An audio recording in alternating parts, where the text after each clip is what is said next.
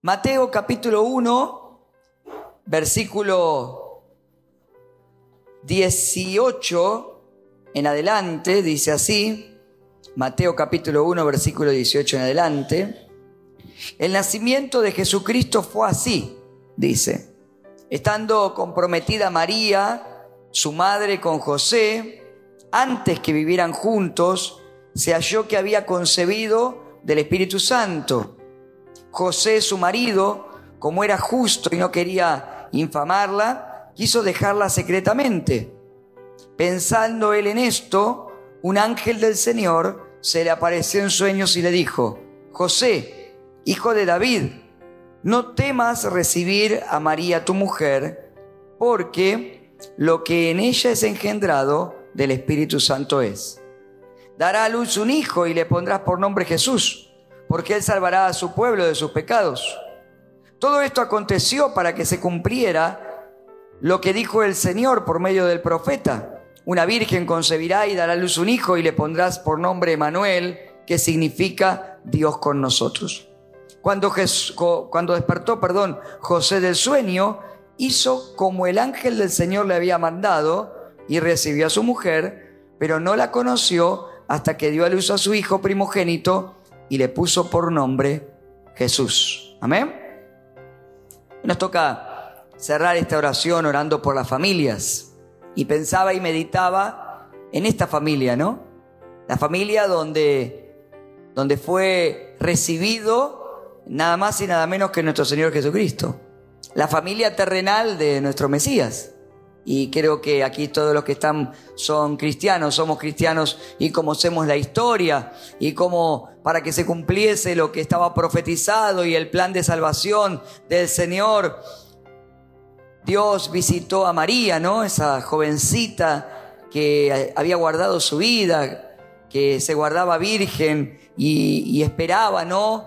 Las promesas de Dios en su vida, pero que no esperaba de esa manera ese cumplimiento tan grande de promesas a través de la cual fue elegida nada más y nada menos para ser engendrada por el Espíritu Santo. Es una obra maravillosa, única e irrepetible, la única vez que ocurrió y no volverá a ocurrir nunca más. Dios, Espíritu Santo, engendrando a una mujer. La simiente divina entrando en el vientre de una mujer para dar luz a un hijo, todo Dios y todo hombre, el Mesías, el Dios hecho hombre Dios encarnado, la encarnación que a su vez entraña tanto asombro y tantos misterios también, ¿no? ¿Cómo hizo Dios para hacerse hombre? ¿Cómo concibió a una mujer que aún ella, estando concebida por el Espíritu Santo, mantuvo su virginidad? Bueno, maravillosa la obra de Dios, sobrenatural la obra de Dios provisión de Dios y del cielo para que a través de ese nacimiento llegara aquel que iba a dar su vida por nosotros, que iba a entregarse en la cruz, que iba a pagar el precio por nuestros pecados y que nos iba a dar la salvación y la vida eterna. Amén. Y por eso vos y yo estamos aquí hoy. Y María creyó y recibió el Espíritu Santo y recibió un hijo en su vientre. Pero María estaba comprometida con José. Y en ese tiempo los casamientos eran de esta manera primero había, se dice que se desposaba, ¿no? Se, se hacía toda una ceremonia, una fiesta, bueno, y, y se desposaban, pero todavía no se conocían, o sea, no tenían relaciones. Eran, se le decía que eran esposos, pero no estaban todavía en una convivencia y en una intimidad. Y así estaban José y María. Y en el lapso en el que ellos están viviendo este proceso para luego pasar a la segunda ceremonia donde ellos ya literalmente quedaban unidos como marido y mujer y luego podían ir a convivir y, mantener su intimidad y buscar sus hijos, en ese lapso el Espíritu Santo visita a María. ¿Y cómo pensaba, no? ¿Cómo habrá procesado esto José? Y un poquito lo podemos ver acá, ¿no? En el proceso de él. Piensen que en el pueblo judío y en esa época los casamientos se producían en un promedio entre las, chicas entre los 13 y los 15 años y los varones entre los 17 y los 19. O sea, eran muy jovencitos. A veces tenemos la imagen de José más grande porque las películas lo mostraban así, ¿no? Con barba, con... No, no, José era un jovencito, María eran dos chicos adolescentes, a los cuales Dios les estaba dando mucho de golpe, ¿no? Y en los cuales Dios había puesto sus expectativas.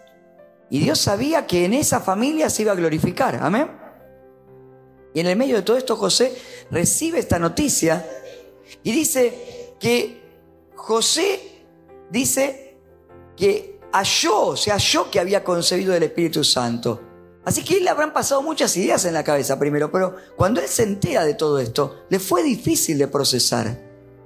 Era mucho para este muchacho joven, era mucho para este chico que estaba esperando algo y de repente Dios se lo cambia se lo pone patas para arriba. Y de repente él sabía todo lo que se estaría viniendo, ¿no es cierto? Porque piensan que fue fácil para ellos y ver que María de repente le empezó a crecer el vientre y esa gente sacando cuentas y diciendo, cheto, ah, sí, fue el Espíritu Santo, ah, sí, fue Dios. Y él sabía lo que se venía. Ustedes saben que la mujer judía, cuando, eh, cuando era sorprendida en adulterio por la ley de Moisés, ¿se acuerdan lo que era, no? Se, había apedreamiento, era tremendo. Pero él lo dice, ¿por qué? Bueno, pero eso es tema para otra palabra. ¿Por qué la ley de Moisés, que parece tan dura, es tan suave con respecto a las leyes que había en la humanidad en ese tiempo? Pero eso lo voy a dejar para otra ocasión y para otra enseñanza. Pero simplemente para pensar que José era un muchacho y un jovencito con un corazón tan entregado a Dios que no quería ni siquiera que pensara mal de María. Así que pensó dejarla en secreto. Y en ese momento en el que él piensa dejarla en secreto, se le presenta un ángel de Dios y le habla a José.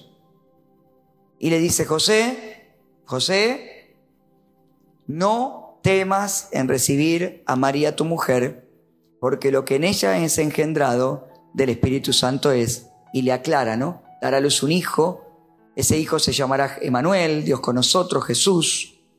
Le pondrás ese nombre le habrá recordar las, las profecías.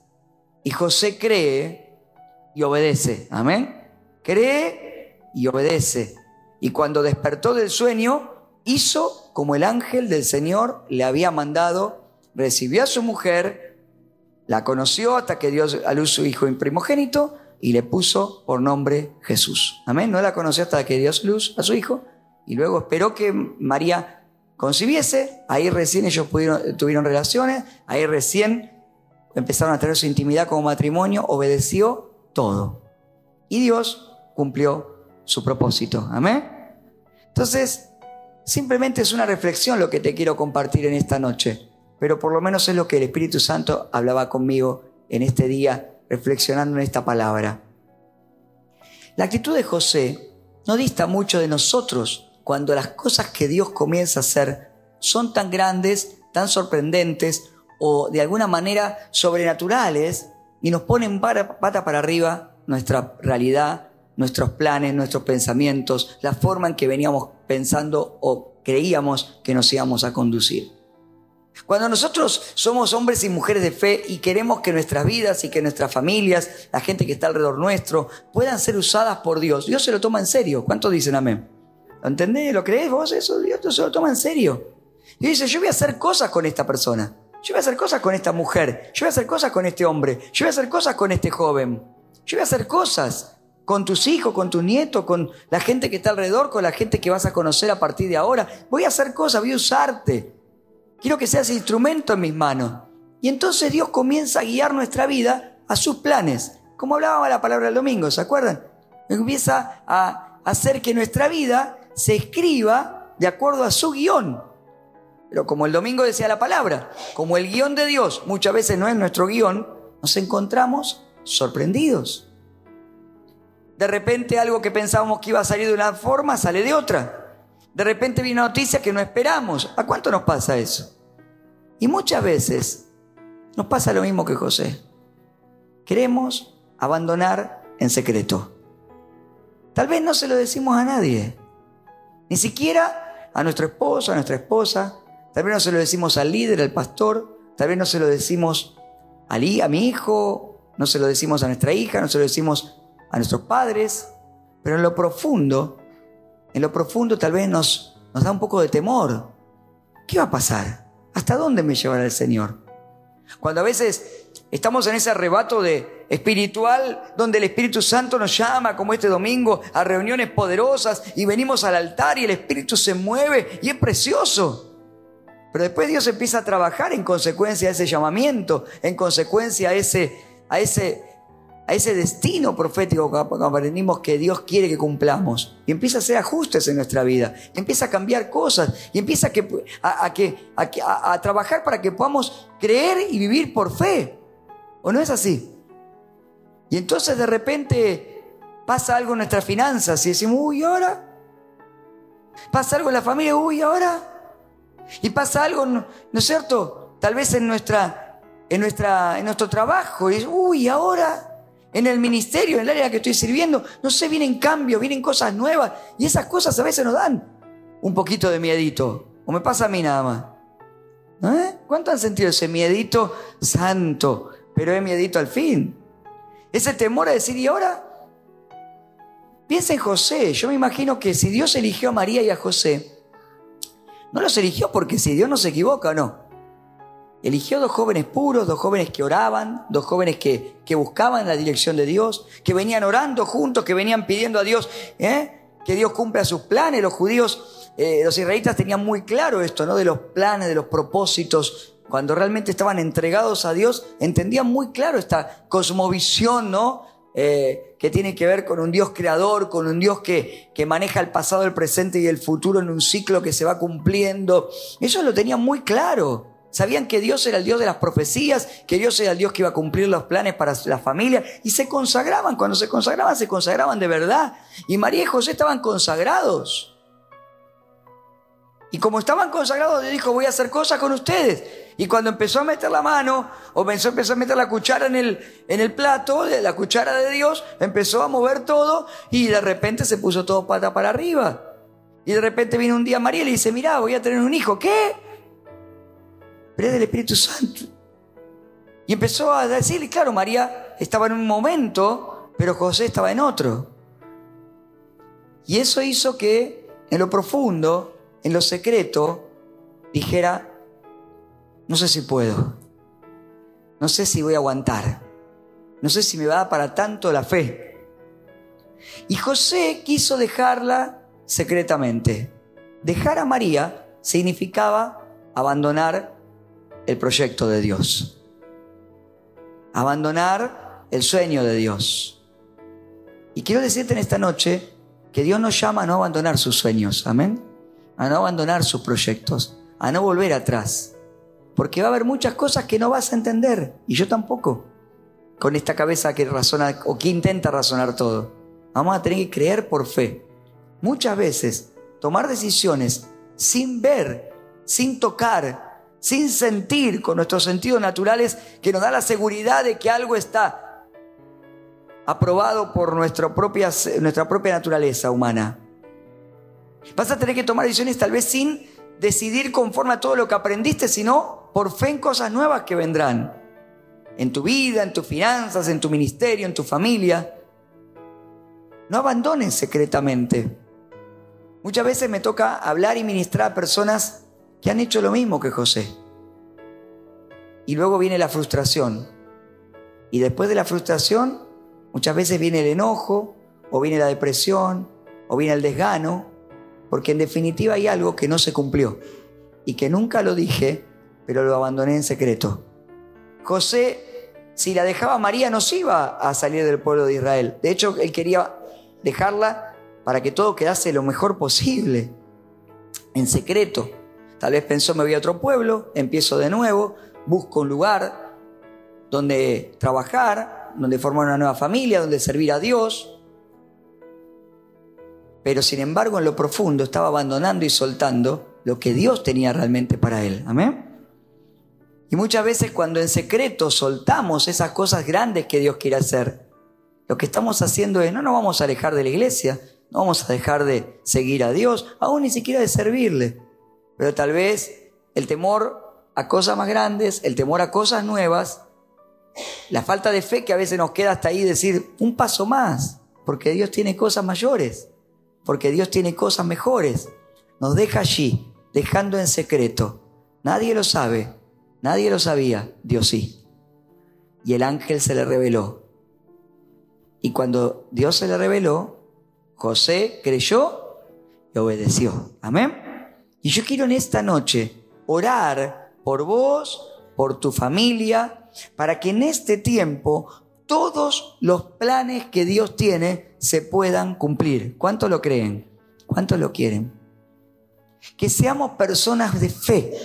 Este es un tiempo en el que más que nunca la iglesia de Cristo debe marchar por fe. Pero no hablo solamente del ministerio acercado a Jesús, hablo de la iglesia de Cristo. Amén. Necesitamos tomarnos fuerte de la mano de Dios, creerle a Dios y más que nunca confiar, hermano querido, hermana, confía que Dios está metido en esto, amén. Dios está metido en tu vida. Dios está 100% involucrado con vos. Amén. Si vos estás involucrado o involucrada con Él, con Él afirma que en todo lo que hagas, nada se le va a escapar. Aunque esté lejos, tampoco se escapa. Pero cuánto más si estamos tomados de la mano de Dios. Todo lo que pase, todo lo que suceda, todo lo que estemos atravesando, Dios sabe para qué. Amén. Dios tiene un plan. Dios tiene un propósito. No soltemos la mano de Dios, no soltemos los Emanueles, porque el Emanuel es el sueño de Dios, el Dios con nosotros. Y de alguna manera, si José lo soltaba, se quedaba fuera. Dios hubiera provisto igual, porque Dios no se equivoca. Aunque Dios ya sabía que él iba a obedecer y por eso le eligió, pero tuvo la opción de seguir o no. Y decidió creer y obedecer. Amén. Creyó y obedeció.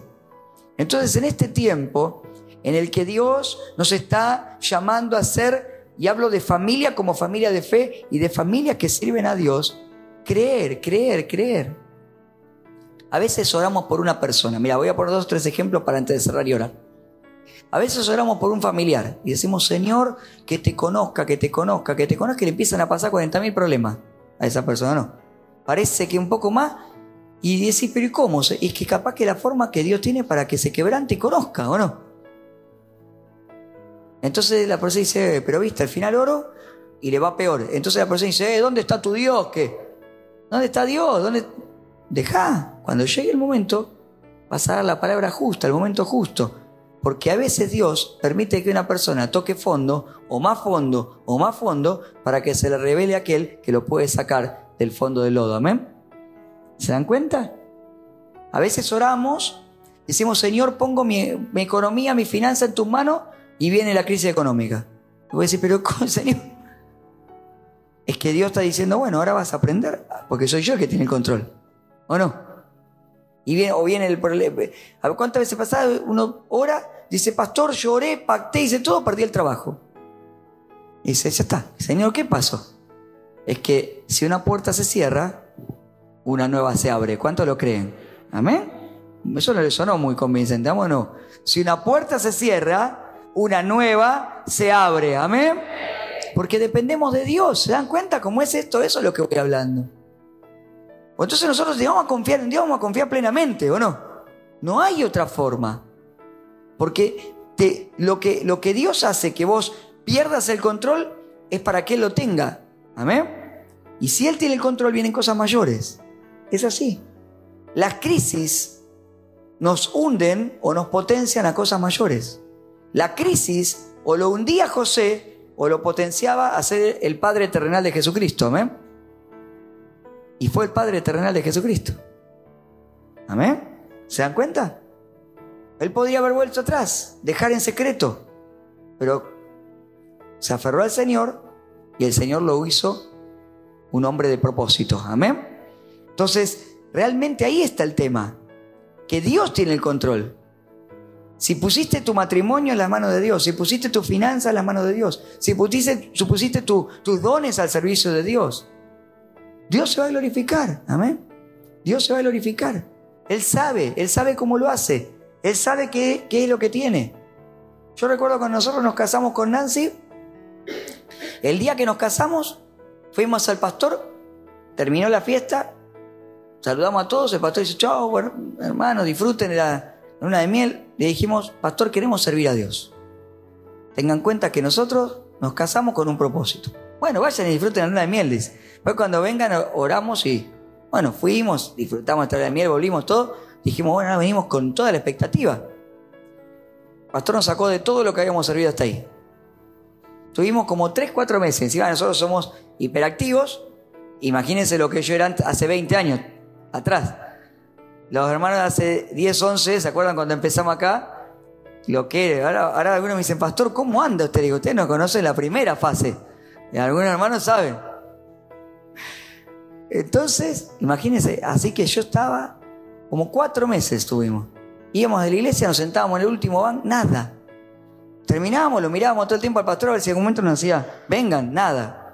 Y ni nos atrevíamos a preguntarle, ¿qué hicimos? Pecamos, hicimos algo mal. ¿No es cierto? Y en esos tiempos viene el tiempo de decir, ¿pero qué humo? ¿Qué? Nos sacaron el puesto, ¿qué pasó? Nada. Hasta que un día, cuando Dios trabajó nuestra paciencia, nuestro tiempo, nuestra templanza, nuestra oración, ¿qué hicimos? Primero, ¿qué pasó? ¿Qué pasó? Después nada. Después, después ¿qué dijimos? Vamos a orar mejor. Así que empezamos a orar. Oramos, oramos, oramos, oramos. Y a los cuatro meses antes de que año, nos llamó el pastor y nos dijo, Dios me marcó ahora, sí. Ustedes van a liderar los preadolescentes de la iglesia. Y ese fue nuestro primer ministerio, junto con Nancy como, como matrimonio. Y de ahí no paramos nunca más de servir a Dios. Fue nuestro primer ministerio. Pero cuando vos pones las cosas en manos de Dios, muchas veces se ponen pata para arriba, cambia, Dios te deja de hacer lo que estabas haciendo. Si venías corriendo, te frena. Si venía frenado, parece que te pega una patada y dice, ahora tenés que caminar 100 por hora. Y vos pero ¿cómo? Es que es el tiempo de confiar en Dios. ¿Cuánto lo creen eso? Amén. Ese es el tema. Si venías sin trabajar, te pueden trabajar el triple. Si venías trabajando mucho, te da un descanso. Y vos decís, pero ¿qué? ¿Qué está haciendo? Está orando Él. Amén. Está orando Él.